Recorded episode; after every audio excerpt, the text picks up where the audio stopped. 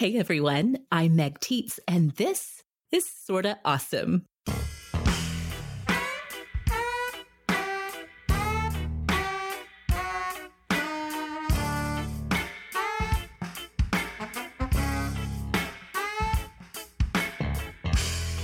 Hello and welcome back, Awesomes. You are listening to the show that is all about helping you be smart, strong, and social. We are in your earbuds every single week with all the awesome that you need to know. You can also find us on Instagram at Sorta Awesome Show or over on Facebook in our Sorta Awesome Hangout group. This is episode one hundred seventy-seven of the show, and it's the first episode of two thousand nineteen. We sure do hope that all of you had a merry and awesome holiday season. And as you're working on those goal lists for the new year, making your goals and setting your intentions for the year and kind of decluttering and freshening everything up, I want to remind you to take a minute to follow us on Instagram. We have some very fun things planned for our Instagram this year, including seeing and featuring so much more of you all, our awesome community. And of course, we love to hear your Awesomes of the Week over there every Friday morning. So right now, go ahead and open up your Instagram. I mean, don't do it if you're driving, but otherwise, open your Instagram right now. Go find us at Sorta Awesome Show. Follow us so that you don't miss out on any of our fun in twenty nineteen. Again, it's at Sorta Awesome Show. Okay, I'm so excited to be back with you all and to kick off the year with a woman who has a very awesome message for every single one of us. Joining me today is Michelle DeRusha. Michelle is the author of four books. Her most recent one, which just released on New Year's Day, is called True You, Letting Go of Your False Self to Uncover the Person God Created. Now, in addition to writing books about notable people in Christian history and spiritual memoir, she also works part-time as a writer for the Salvation Army and as a monthly columnist for the Lincoln Journal-Star. Michelle lives in Lincoln, Nebraska with her husband, their two teenage sons, and their corgi beagle. And Michelle's name might sound familiar to you, Awesomes, if you recall back in November, in episode one hundred sixty-nine, our co-host Kelly Gordon named Michelle's Practicing Presence, Preparing Your Heart, Mind, and Soul for the Holidays as her Awesome of the Week. So, Michelle, I'm so excited to welcome you to Sorta Awesome today. Thank you. Thanks so much for having me. I'm really excited to be here. Well, I am super excited that you are taking time out of book launch week to come and talk to us on Sorta Awesome. I mean, it's not unusual, really, for us to have first-time authors on Sorta Awesome, but this is not your first rodeo. This is your fourth book to launch into the world. So I have to know, how is book launch stuff treating you this go round? Yeah, it's good. It's good. You know, launch week is ironically not my absolute favorite part of being a writer, just because right. I don't love the promotion part as much and the marketing. It's not my sweet spot.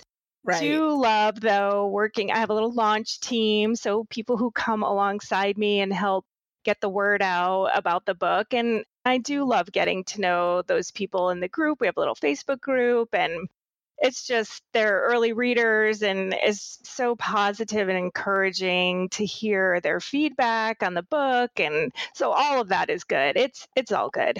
Good, good. Now that surprises me a little bit, because aren't you an Enneagram three? Yes, I, like? I am. I okay. know. I know. I'm an Enneagram three. Oh my gosh. So they always say, right, that you know your number when you feel yourself like pushing against it, which I yes. kind of hate being an Enneagram three. I've heard, oh, what's his name? Ian Cron of yes. Typology say that threes kind of carry the most shame around their number. Oh, I interesting. Know. Yeah. And I sort of feel like that's true because, yeah, when I found out. So the three is the achiever performer. And yeah. I was just like, oh my gosh, that's so gross. I don't want to be that. And it so fits. It really does. So yeah, you would think that I would love the whole uh-huh. marketing promotions aspect, but I think I feel a lot of pressure. And I think that's part of oh yes, the threeness of me, you know, just feeling like I have to do all the things and be really yep. striving and hustling and producing. And I feel that pressure. Yes. And so it doesn't feed into the healthy part of being a three. I can go into my unhealthy place really quickly that, during this part. Yeah. Yeah, that totally makes sense. I definitely understand what you're saying there. It could, yeah, kind of lead you maybe into some unhealthy directions, all the pressure to get all of the book talk out there. Yes, so, exactly. And I have to think too, that is like, you summed up the most typical response when anyone finds out what their Enneagram type is, to be like, gross, I don't want to be. I know. I know. I was like, what? What is that? What is achiever performer? That sounds terrible. Like, I'm a big fake, you know? But so yeah, I resisted. It was Lee Kramer, who I think you've had on your show, right? Oh, yes. She yes, several came times. Through Lincoln on her way to, I think when she was moving to San Francisco, and she stayed yeah. with a mutual friend, and she did the Enneagram with us because she's like an Enneagram expert.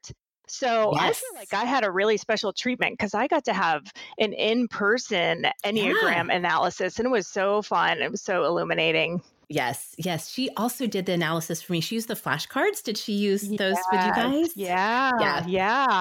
And so then when we first discovered I was a three, then I didn't do anything with it for like seriously, like two years, I thought, oh my gosh, mm. I can't deal with this. I don't even want to know what this right. is all about.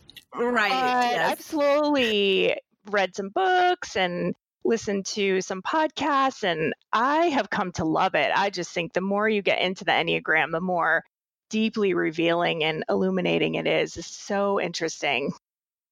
It definitely is. And we've talked about it a lot in Sorta Awesome because it is, it's one of those things I think the more you kind of like learn to speak the language and understand what's going on with each of the types, the more you want to learn more and, you know, find other ways to apply it. And so, yeah, yeah we talk about it a lot yeah. around here. Yep. So, all right. Well, we are going to talk even more about uncovering truths about yourself and how that all works into a healthy approach to life, especially something that we're all thinking about here at the beginning of the year. But first, let's go ahead and start this show the way we always do with our awesomes of the week. It's the moment in the show where we take a few minutes just to tell you about whatever's awesome in our life this week, whether it's a new podcast or a book, a movie, a product, whatever it is that's making life a little bit more awesome for us this week. So, Michelle, I can't wait to hear what you've brought for us. Okay, I have discovered fleece-lined leggings this week.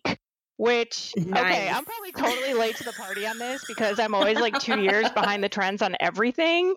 But I was in Massachusetts for the holiday visiting my family, and my sister and I went out shopping the day after Christmas because, of course, right, we didn't, clearly we didn't get enough yes. consumerism leading up to Christmas. Right, right. Went shopping and we're at this store called the Paper Store, which they don't have in Nebraska. I don't know if they have that store in Oklahoma, but I was not familiar with it. And yeah. my sister said, oh my gosh, they have fleece-lined leggings. I love these. They're fifty percent off. And I said, I don't even know what these are. What is this miracle that I have been living without for my whole life? And so I bought a pair right. and they are so cozy. Oh my goodness. Yes. I just want to wear them yes. every day. They are a total game changer for cold weather, I think. They are so cozy. They're the kind of thing like, you know, some leggings can be a little constricting and, you know, or itchy or oh something, but the pairs that I have picked up are so, like you said, so cozy and so comfortable. You just kind of want to live yeah. in them. Well, that's what I have been. So I only have one pair, and I've basically been wearing them every day since Christmas, right? And they're yes. just perfect because, you know, I live in Nebraska and it's cold here, and I have a dog yes. and she likes to be walked every day. And so, yeah. This is a whole yes. new thing that I am going to live into with gusto this winter. I highly approve. They are awesome. If you have never tried them, if you've been curious about them, I'm telling you, both Michelle and I are here to endorse them. You need to change your life with some fleece-lined leggings for sure. For yes. sure. My awesome of the week is also cold weather geared. It's the time of year when lots of us who do live in climates, I mean, Oklahoma is pretty mild, but it's pretty cold here, even especially like this time of year. We definitely get into the twenties and thirties. And so along with that comes a lot of times dry skin, that winter skin. It just feels so dry and just, I don't know. For me, especially, this is such an odd time of year for me because my face gets really dry. I don't normally have dry skin, and I don't know if it's part of aging, Michelle, or what. Yeah, well, unfortunately, I think that's a little bit to do with it, but definitely the weather. I mean, I don't typically yeah. have dry skin, at least on my face either, but in the winter, I definitely have to, yep. I have to up my moisturizer game. Yes. Okay. Well, I'm here to tell you all the moisturizing cream that I have found that I love. It may be my holy grail moisturizer, at least for the cold weather months. Okay. It's from a Korean skincare company called Belief. Just a heads up, it's spelled, interestingly, it's spelled B E L I F, but it's pronounced okay. Belief. It's called the True Cream Moisturizing Balm. And it really is like an explosion of moisture for your skin. They did a great job marketing this because it really is a moisturizing balm, I awesome. promise. Yeah, it's so great. So their company marketing for the True Cream promises that you get twenty-six hours of hydration for your skin. Now, I haven't exactly put that to the test. I do like to use it at night, but it's really best for normal or like combo to dry skin. So if you have oilier skin, if you're a little bit more prone to breakouts, this may not be your best choice because it does go on pretty thick. But if you're like me, if you just have like a combo skin and it's especially dry in the winter, or if you're like me and your skin is mature and you need more moisture added than you used to in your younger days. I mean, when I was in my twenties, I didn't give moisturizer a second oh, no. thought. No, ever. me neither. Me neither. Because my skin has always tended a little more towards either combination or even a little bit oily. So yeah, this, and I'm forty-eight. Yeah. So this whole dry yeah. skin thing is, yeah, it's a new element in my life, which I'm not loving, but it is what it is. It is what it is. And thank goodness the skincare industry is there right? for us. So true. So true. I'm totally going to try this. Thank you for yeah, the recommendation. It's so great. It really is. Yeah. Well, like I said, I've been using it at night. So I've mentioned this on Sorta Awesome a few times.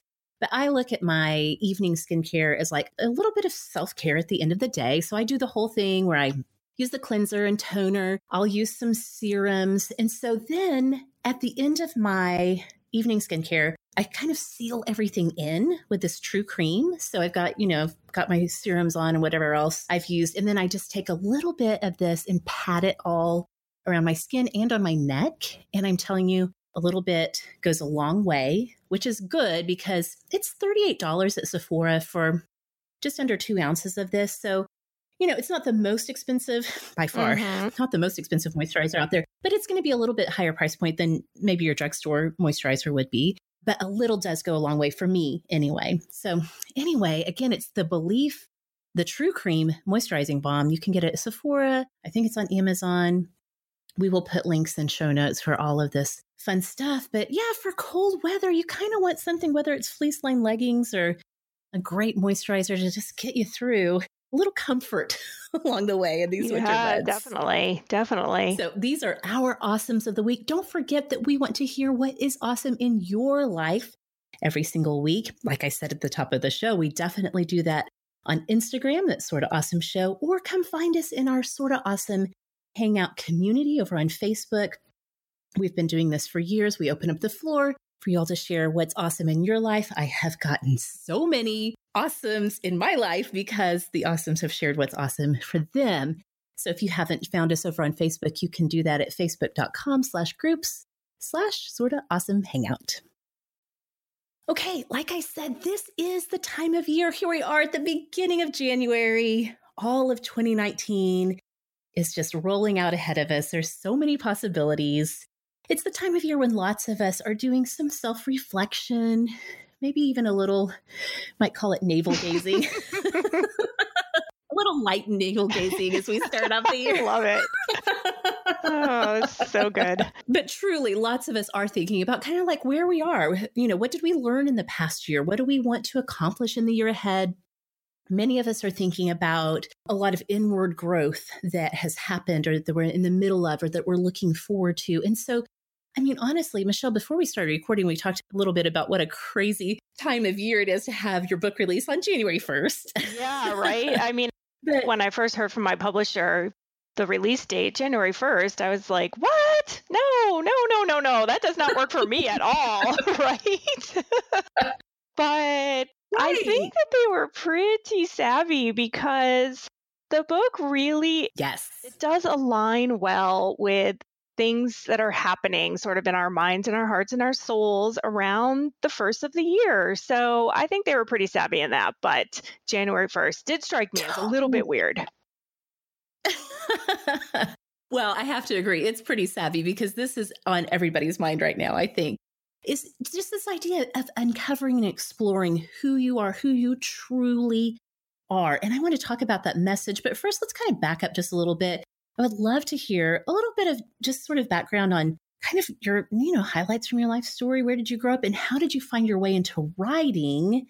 And then how did the message for this book sort of come into your life as well? Yeah. So I actually grew up in New England, in Massachusetts, and I was raised Catholic, but had kind of a fall from faith and religion. I like to call it my twenty-year hiatus. Yeah. I mean, I was basically away from any sort of spirituality, faith, religion, belief for a good couple of decades. And my husband and I moved to Nebraska in two thousand one when he's an English professor. So he got a job here at a college outside of Lincoln. And I was eight and a half months pregnant with our first baby. I oh know. My. Like, can you even imagine literally bouncing no. across the Great Plains in a U-Haul? Uh, yeah, it was so no. not fun. And then, right, you get here and I'm fifteen hundred miles away from my family, my friends, my home. I had never lived anywhere else except for New England. And my husband went off to his job and, you know, I had given up my career and all sorts of major life transitions. So, of course, I kind of hit like a rock bottom. You know, I had this colicky baby and was just so isolated. Even the landscape felt different to me. You know, I felt like I said to my husband, The, I feel like the clouds are pressing down on me. There was just so much sky, you know, and you know that from living in Oklahoma, right. but I was not used to that at all. Oh, yeah. So I felt like the landscape yeah. was suffocating me a little bit in its bigness, which I realize sounds paradoxical, but no, I get yeah, it. I get so it. Yeah.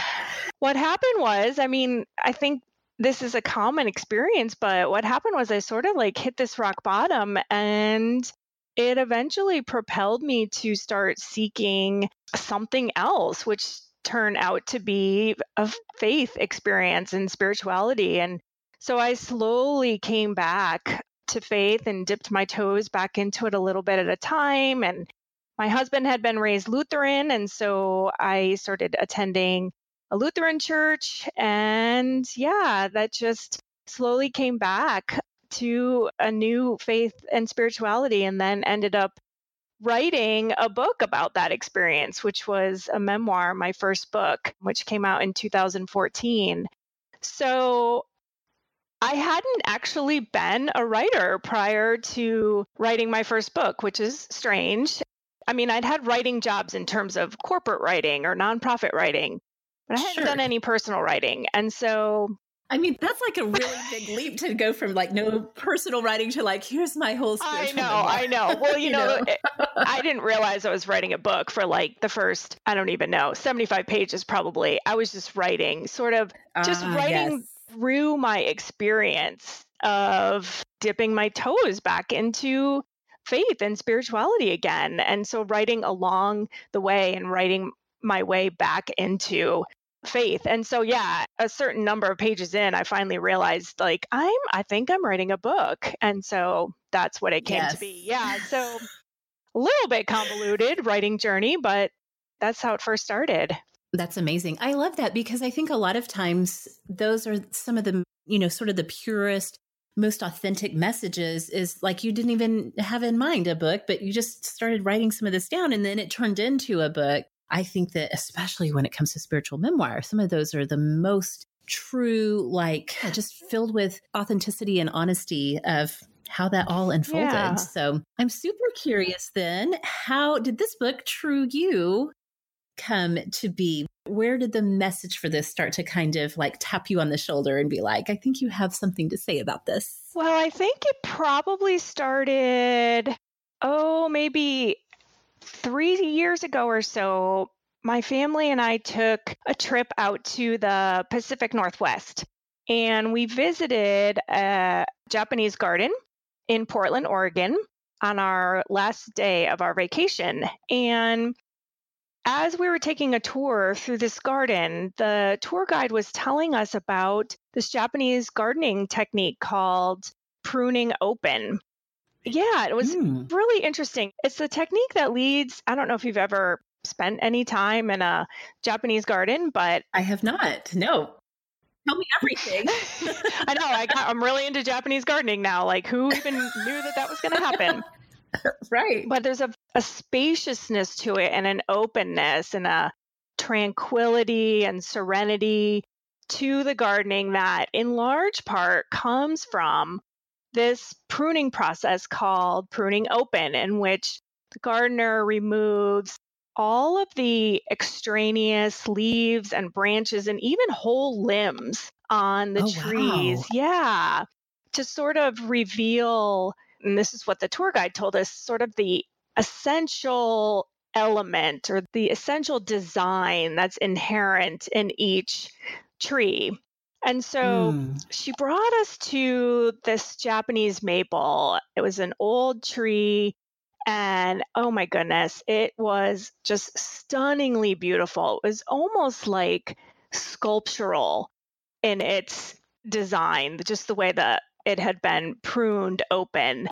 And so I just, I could not shake that idea of pruning open and how it had led not only to this spaciousness and serenity and peacefulness in the garden as a whole, but also how it was able to reveal just the essential inner design of these particular trees. And I thought, that sounds like a really great spiritual metaphor, mm-hmm. you know, like there's something there. Yes. And so, yeah, that, definitely. I mean, that's how it came to be, that I just started turning over that metaphor and that idea and started looking into Japanese gardening of all things, and realized the metaphor really could carry through in a lot of different ways. And so that's sort of threaded through the whole book. And I love that. I love when nature just kind of like shows up with like universal concept. And if we're paying attention and if we're tuned in and if we're willing to listen, that sometimes like, yeah, there could be these huge concepts that are revealed that are totally unexpected, but really universal in helping us to kind of understand our experience yeah, here as people. Yeah, totally. So, and yeah. I'm a total nature geek. I just love to spend time outside. And I think the seasons have so much to teach us about, right? Just like life and humanity and how to live yes. and how to live abundantly and all of that good stuff. Yeah. So yeah, don't get me going on the topic of nature. I will not shut up. Well, actually, just to kind of, you know, take that idea and move it forward a little bit, I do know that you sort of open the whole book with this story of how you decided to take five minutes each day to just sit and be, whether you were, you know, outside or wherever, to just sit in silence. So why don't you tell us a little bit more about that story of how you decided to start trying to rest in that way and what came to you as you're practicing? I mean, five minutes on paper doesn't sound like that much sitting in silence, but as you share in the book, I mean, sometimes it's kind of like, oh my gosh, five minutes. Yeah. What am I going to do? I, Just stare at exactly. For I know. Minutes. Well, so what happened was it was kind of a whim. I have a dog, as you mentioned. She's a Corgi Beagle. So she tends towards a little bit of pudginess and she needs her daily walk. So I walk her every afternoon, and I'm a creature of habit. So we pretty much walk the same path every day. And there's this park bench alongside the path. And so one day I decided, I'm just going to sit here for five minutes in complete silence, you know, with, I'm not going to take out my phone and I'm not going to be texting or scrolling Instagram or doing all the things that I typically do when I have five minutes of free time. And I thought, I'm just going to sit in silence. And so I noticed right away how strangely uncomfortable it was. Like, I felt restless mm. and agitated. And in fact, I looked at, I picked up my phone and I to look at the time twice in five minutes, right? I mean, that's just ridiculous. So ridiculous. And I think that's when I realized, like, oh my gosh, I have a problem. Yes. Oh no, I get it. It does. Like when you're used to just something filling your attention every minute from the time you wake up until the time you go to bed, five minutes, that practice of silence starting at five minutes can seem like an eternity. Yeah, it felt like an eternity. And so that's yeah. how I realized really that it was something that I needed to integrate into my daily life, even just five minutes of silence. I thought, I'm going to do this every day. And so I did. I sat at that bench every day, almost every day. There were a few days probably during the year that I skipped, but I was pretty, I mean, I'm triple type A. So when I set my mind to something, I do it. And so I did mm-hmm. it. I sat there for five minutes in silence and solitude.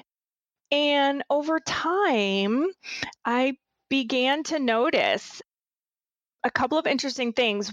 One thing I noticed just in observing my surroundings is that there's some oak trees along this path. And I noticed that the oak trees have this interesting quirk in that they hold onto their leaves like long into the fall when all the other trees have dropped their leaves.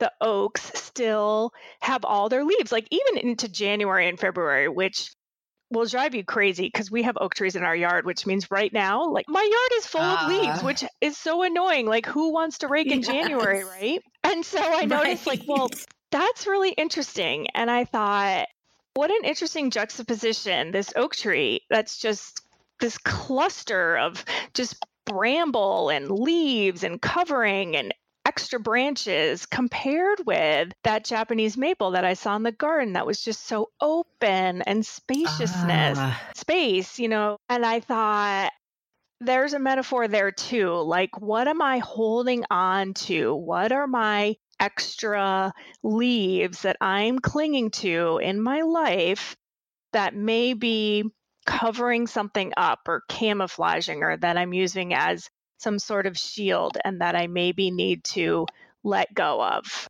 And so I started to think about right. that and what that might mean in my own life. Yeah. Oh, that is so powerful to look at the contrast between these two trees, because I think genuinely it is very much just part of human nature that we do want to hold on to things, whether we're either afraid to let them go or it just feels uncomfortable. Or we just get distracted and don't even realize we're not mindful about all that we're hanging on to. I love that, you know, you use that idea of just like, it's like a bramble, like it's yeah. kind of a mess. Uh-huh.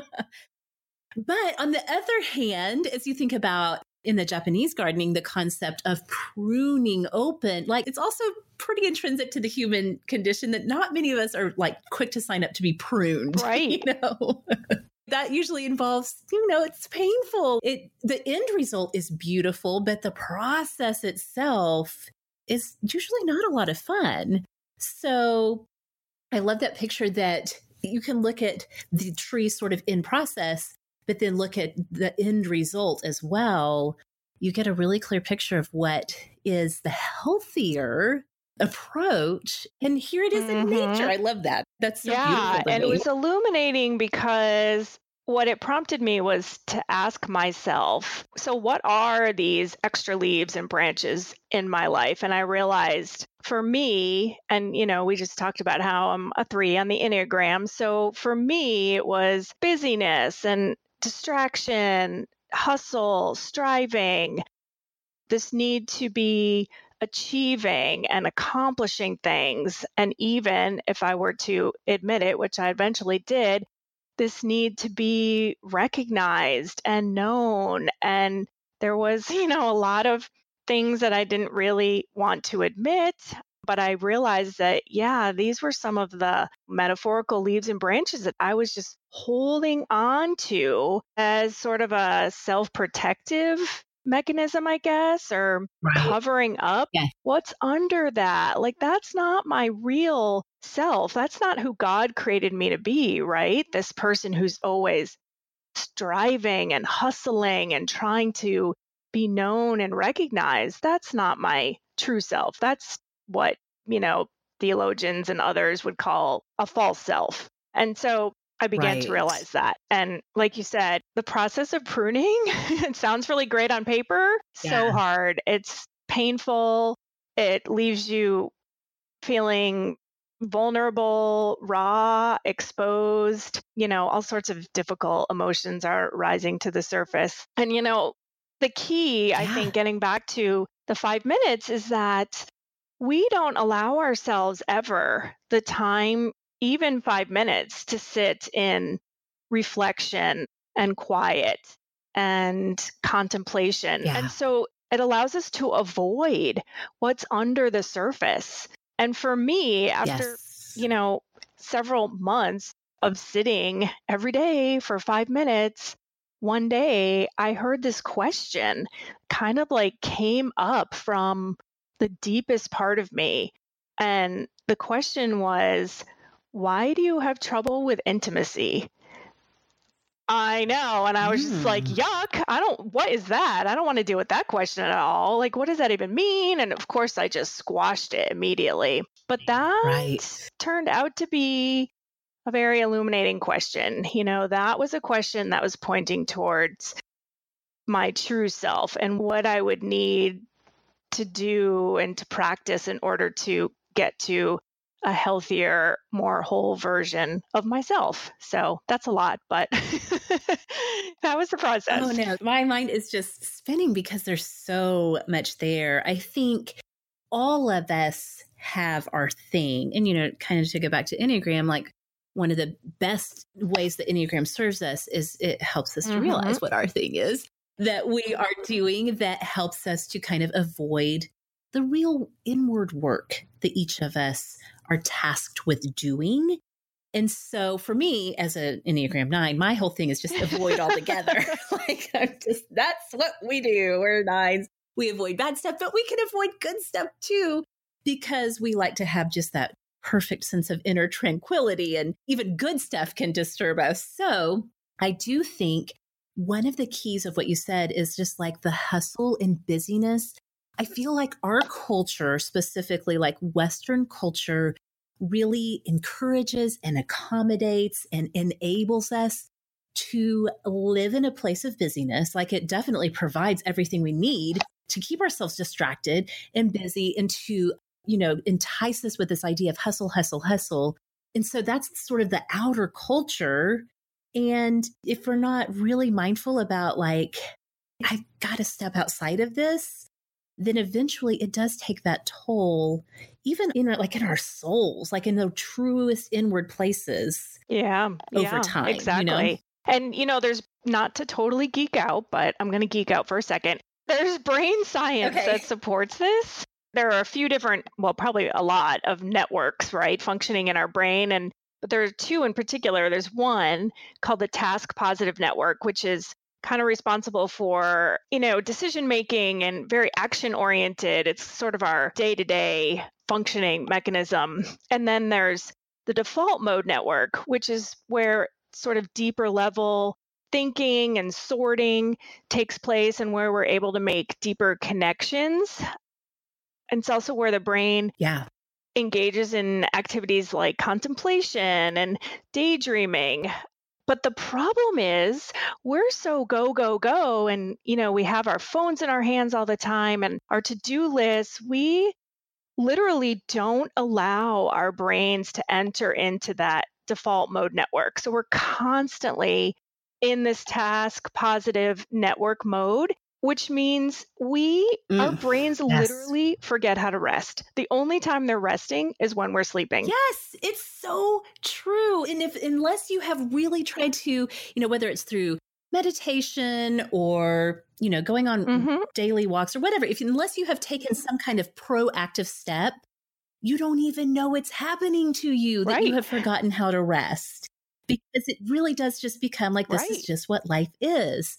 It's scary how easily it happens. And then it can be a little scary to try to recapture right. the ability yeah, to rest. And too, that's why you know? when we do finally say we're on vacation, or, you know, or we want to say practice meditation or just take up some new contemplative practice, that's why we struggle so much, or at least I did. Like, I was super agitated and restless. I could not rest for the longest time because my brain and my body forgot how to do it. So I had to retrain those neural pathways in my brain. And that's what that daily practice, yes. even though it was only five minutes. So you think, like, what can you accomplish in five minutes in terms of contemplative work? But you really can if you do it consistently. You know, I did it every day just for five minutes and was able to sort of, I think, retrain those neural pathways or create new neural pathways in my brain. Yes. And I think that, you know, in your book, you even talk about this in terms of our minds just like need that time and space to really give our souls a place to like say something. I love that as you were sitting there, and this didn't happen immediately. It didn't you say it was like a couple of months into it when this question mm-hmm. about intimacy yes. kind of just like popped into your mind? Sometimes I think, again, because our culture is like so outcome-based, that we might think, okay, I tried meditating for a week and like literally nothing happened. Exactly.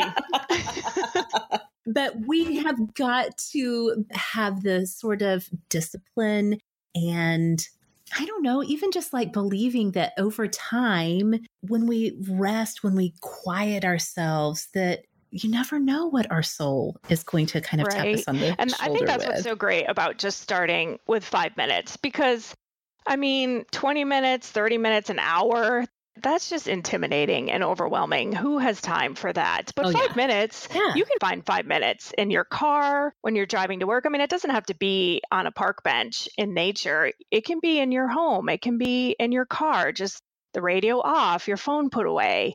And so it's accessible. It's manageable. Yes, yes, totally. I mean, even, with, you know, people talk about their shower thoughts all the time. I think that the shower may be one of the last quiet mm-hmm. places for many of us in our day. I've said this on this show before. I know I am in a very bad place when I start trying to like listen to podcasts and listen to music when I'm showering, because that means I'm avoiding to the maximum. Like, I can't even have five minutes of solitude. I have to fill it, fill it, fill it. So I don't deal with the thing, you know, that I need to be dealing with. But truly, even shower time can be five minutes of just like letting your mind go free and wonder and daydream. And I think that's why, you know, this idea of like, oh my yeah, gosh, I had the best yeah, idea in the exactly. shower. Exactly. That's the perfect time. Because, yeah, we actually gave ourselves time and space to just, yeah, open that up and see what, yeah. what comes to us. So one thing that you talk about in the book that really resonates with me is the idea that we may, as we're in this process of uncovering, finding our true selves, discovering who we are, uncovering that, that we're going to encounter some brokenness.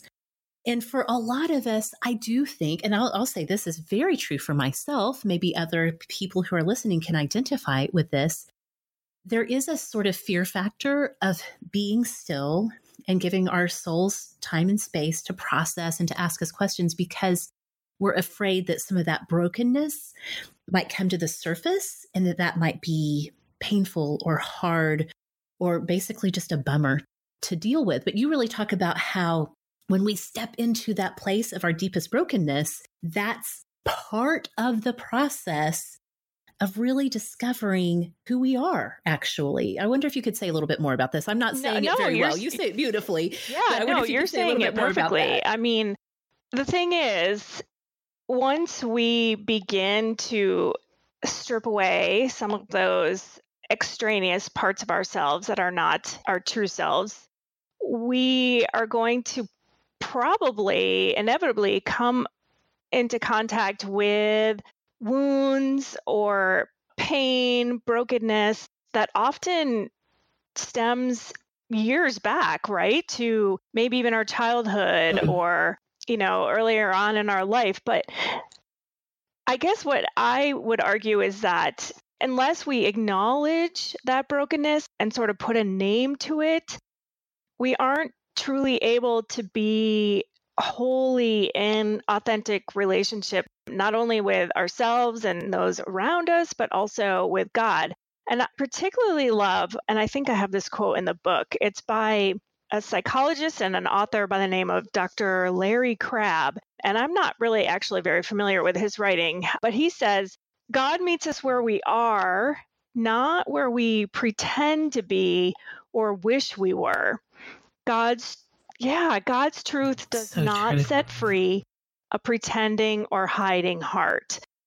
And I mean, if you sit with that a little bit, it seems really simple. We really just, we can't be free if we are unwilling to admit our brokenness, our flaws, our deepest wounds, and our pain in the first place. And the truth is, I think God isn't necessarily interested in meeting our false pretending self. He wants to be in real relationship with us. Right. And so that means including our flaws and our brokenness and everything. It's kind of like any really true whole relationship, right? Whether it's your marriage, a partnership, a friendship, if we're not our whole selves with the people that we love, if we're just sort of pretending or not showing our full selves or only presenting the bright, shiny, pretty parts of ourselves, are we really in authentic relationship with another person? Not really. Yeah.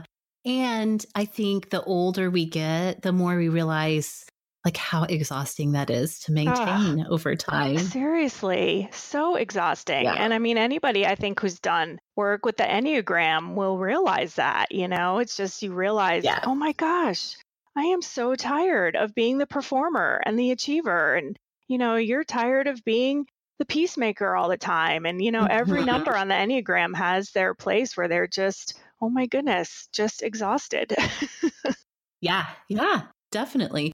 And I think it's so powerful that when we stop resisting that and really just accept it for what it is and let it come to the surface. And if it feels scary, that's okay. Feel the scariness of it, but still let it come to the surface as you are kind of putting together this bigger picture of who your true self is mm-hmm. and who you were meant to be mm-hmm. in this world. So, and I think too, you know, I'm sure as people are listening right now, I know that amongst all of the awesomes that are listening, that there are people who right now at the beginning of this year, they're maybe not looking forward to twenty nineteen as the, you know, is, is all spread out before us, that maybe they're in a really dark, hard season where there's maybe just not a lot to look forward to. And I wonder if you could say a little bit more about those, you know, sort of the idea of the dark night of the soul, or just those very heavy, challenging, painful seasons, and how even that fits into this journey towards holistic living. Yeah. Well, you know, nobody really wants to be in the dark night of the soul. Um, of course. It's not right. really, like nobody... it's not really a fun yeah. place. Yeah, exactly. But it's a necessary part of the journey. I think it's an inevitable part of the journey. And I would even argue that we'll probably each of us have more than one period of the dark night of the soul in our lifetimes. I think particularly on this journey toward uncovering our true selves, you know, when we get to that point where we have finally acknowledged and named our brokenness, our pain, our wounds, the things that we've been carrying and pretending, and when we finally sort of strip those away, we come to realize how much we need God, first of all. You know, Brene Brown called it, I think, rumbling. Rumbling, I call it mm. reckoning. You know, we're reckoning with our baggage and the behavioral patterns that we've created as a defense against these wounds and this pain and this brokenness that we've carried for probably many, many years. So, like I said earlier, as we begin to strip that away, strip away the extra leaves and branches and bramble and all of the mess, we can end up feeling very isolated, but also very raw mm-hmm. and very exposed, very vulnerable. And yeah. I love in Japanese gardening, they call it the hard prune. Um, the word is fukinoshi. I'm not sure I'm totally pronouncing that right, but it's literally translated as to redo.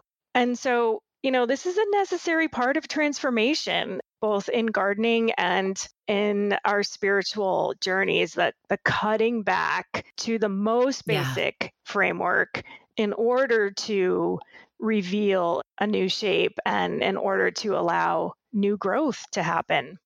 That is so beautiful, so powerful. I mean, it's beautiful to talk about. It's kind of awful to experience. I know. I know. I mean, I feel like I've already had two that, you know, I can really point yeah. to, two dark nights of the soul. Yeah. You know, one was really long when, as I mentioned earlier, I was away from all faith and I was an unbeliever for a long time. And in a lot of ways, that was a very lonely and frightening place when I finally admitted that that's where I was. I mean, for a long time, I was in total denial and wouldn't even yeah. acknowledge it. I was just, I mean, I would literally tell my husband, who was, by the way, a theology major, like, really? I married a theology major?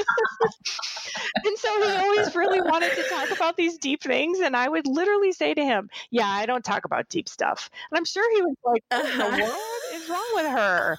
But I was in denial. I that was, I would yeah. not name my brokenness. I refused for a long time. Yeah. One thing that you said that really stood out to me is that when we're going through this, that can be really isolating. And one of the things I deeply just love about the community that has grown up around Sorta Awesome and in our awesome community is this idea of community being there, whether it's, you know, in an online context like our hangout is, or of course, you know, real life, face-to-face.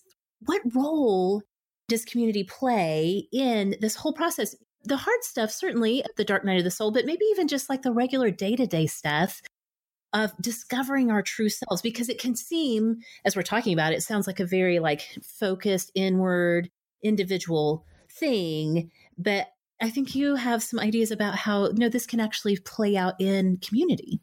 Yeah. Well, I love this quote by Henry Nouwen, who was Catholic teacher, theologian. He said, in true community, we are windows constantly offering each other new views on the mystery of God's presence in our lives. And I love that because so often I'm just blind to God's presence. I'm just blind to how he's working in my life. And so it's my community, friends, family, and sometimes even strangers, right? Uh, who yeah. remind us that we are beloved, loved by God, who remind us that God is with us, that he is present with us. You know, in the dark night of the soul, you feel estranged, you feel isolated, you feel distanced mm. from God. You know, I love Mother Teresa's. Are you familiar with Mother Teresa's letters that were released after her passing? Yes. Well, right? Yes. I mean, it turns out she struggled through a long, dark night of the soul yes. in which she questioned her faith and her relationship with God. And gosh, it was so illuminating to realize even someone like Mother Teresa, of all people, right? We kind of put on a yeah. pedestal, you know, but she walked through the dark night of the soul, and it was her community. She had, I think it was two very close priests that she was close to, her confessors, and she wrote yeah. them letters in which she was one hundred percent vulnerable and honest about her wrestling and her questions and her unbelief, which is, you know, what it was. She was really struggling with her faith. And so that was her community, and they gave her hope. They sustained her during that long, long period of darkness. So yes. I, just, I love that story. And I was just so surprised to hear it. You know, growing up Catholic, we didn't know yeah. that about Mother Teresa until she had passed. And then right. they released these letters. In a weird way, sort of like validating and encouraging that, you know, someone that we think of, you know, she's a canonized saint now. We think of her as this paragon of spirituality, that she struggled hard through some very real darkness. Mm-hmm. Even as she was, you know, living out her calling and her right. vocation. So just like that, I think that so many of us, whatever the situation is, we can start to think like, it's only me. I'm the only one who's, you know, experiencing this pain or working through this circumstance, and just knowing that others are coming alongside us and have experienced it too is so helpful. And I think that one of the biggest things too is we're talking about our true selves. As we are working on this, as we're doing this inward work, I think it's good to have people that you're close to that you can kind of fact check with, you know, like as thoughts come to yourself, maybe be able to say, something I've always believed about myself is mm. this, and kind of get response from people who know you really well, whether it's a sibling or a spouse, a best friend, a mentor, because we can start to tell stories about ourselves to ourselves that we really like believe are facts over time. And sometimes the process of like, who am I really? This is something I believed about myself. Do you think this is true? It, we need to hear that feedback from others. Maybe they'll confirm it, or maybe they'll be like, what are you talking about? Why would you ever think that about yourself? You know, but just getting it out there and processing with somebody else and, you know, kind of seeing how some of these stories we tell about ourselves, do they ring true to other people, can be really helpful too. So anyway, Michelle, thank you so much. This has been such an illuminative conversation. And again, I know so many people are really in this mindset right now and kind of wondering, like, what does this look like practically lived out? And you have so much more about all of this in your book that just came out this week. Let's talk about where you can find the book, first of all. Yeah, it's on Amazon. It's at Barnes and Noble. So lots of just different places. Online and in stores. And you can read a little bit more about it on my website, which is michelle derusha dot com. Okay. And then just backslash true you. So all that's right. The book page. Yeah. Yeah. We will definitely have a link in the show notes where you all can go and find True You. Again, it's True You, letting go of your false self to uncover the person God created. So, and we'll have links to Michelle's website for sure. Michelle, where can we find you if we just want to have, because lots of times awesomes love to have a little follow-up conversation. So where can we find you, like on social media, where you're talking about the book and all kinds of other things as well? Well, I love to hang out on Instagram. So I'm at Michelle DeRusha over there. So I spend most of my social media time on Instagram, and I also am on Facebook. I have an author page, Michelle DeRusha. So I'm pretty easy to find on the internet. Perfect. Yeah. I'm on Twitter too, a little bit, but not quite so much as much there. I need to take Twitter out of all of my social media stuff because I check it like every three months and then I get really overwhelmed and I'm like, no, I hate this. I'm I never know, doing this again. Too. Like, why do I even still list it? Because I just am not there very often. So oh, yeah, know. Instagram is sort of my favorite place because I love to take pictures. And as I said earlier, I sort of find myself most easily in nature. So I like to spend mm. time outdoors, and it's just naturally a good place for Instagram pictures and nature. Perfect. Yeah. Yes, definitely. Definitely. We'll have links to all of that for you all to be able to find Michelle. If you want to find me on social media, I'm at Sorta Awesome Meg and all of the places. The show is on Twitter for those of you who live on Twitter and do better than I do about Twitter. The show's on Twitter over at Sorta Awesome Pod. And you can find us anytime on Facebook at facebook.com slash Sorta Awesome. Michelle, again, thank you so much for taking time out of this busy launch week. And we're just coming out of the holidays. I just appreciate so much that you had time to come and give us this very inspiring message to start off the new year. Well, thank you. I have been a listener of Sorta Awesome for a good long time. And I just never Aww. imagined that I would get to be a guest. So this has just been such a thrill for me, a great way Aww. to start my new year. So thank you so much. I really appreciate it. Totally, totally. Well, thank you all. Awesome. So much for listening. Like I said, we have lots of fun things in store for you for twenty nineteen. So thanks so much for listening, and we'll see y'all next time. Sorta Awesome was created and is hosted by me, Meg Teets. Sarah Robertson is our assistant producer, and production collaboration comes from Kelly Gordon and Rebecca Hoffer. Kelly Gordon is our digital media producer, and we are so thankful for the ongoing support from our listener supporters. Music is provided by the band Prager. You can find more of Prager's music at prager music dot com. To find show notes on this and every episode of Sorta Awesome, and also to spread the Sorta Awesome love to all of your friends, you can head on over to sorta awesome show dot com.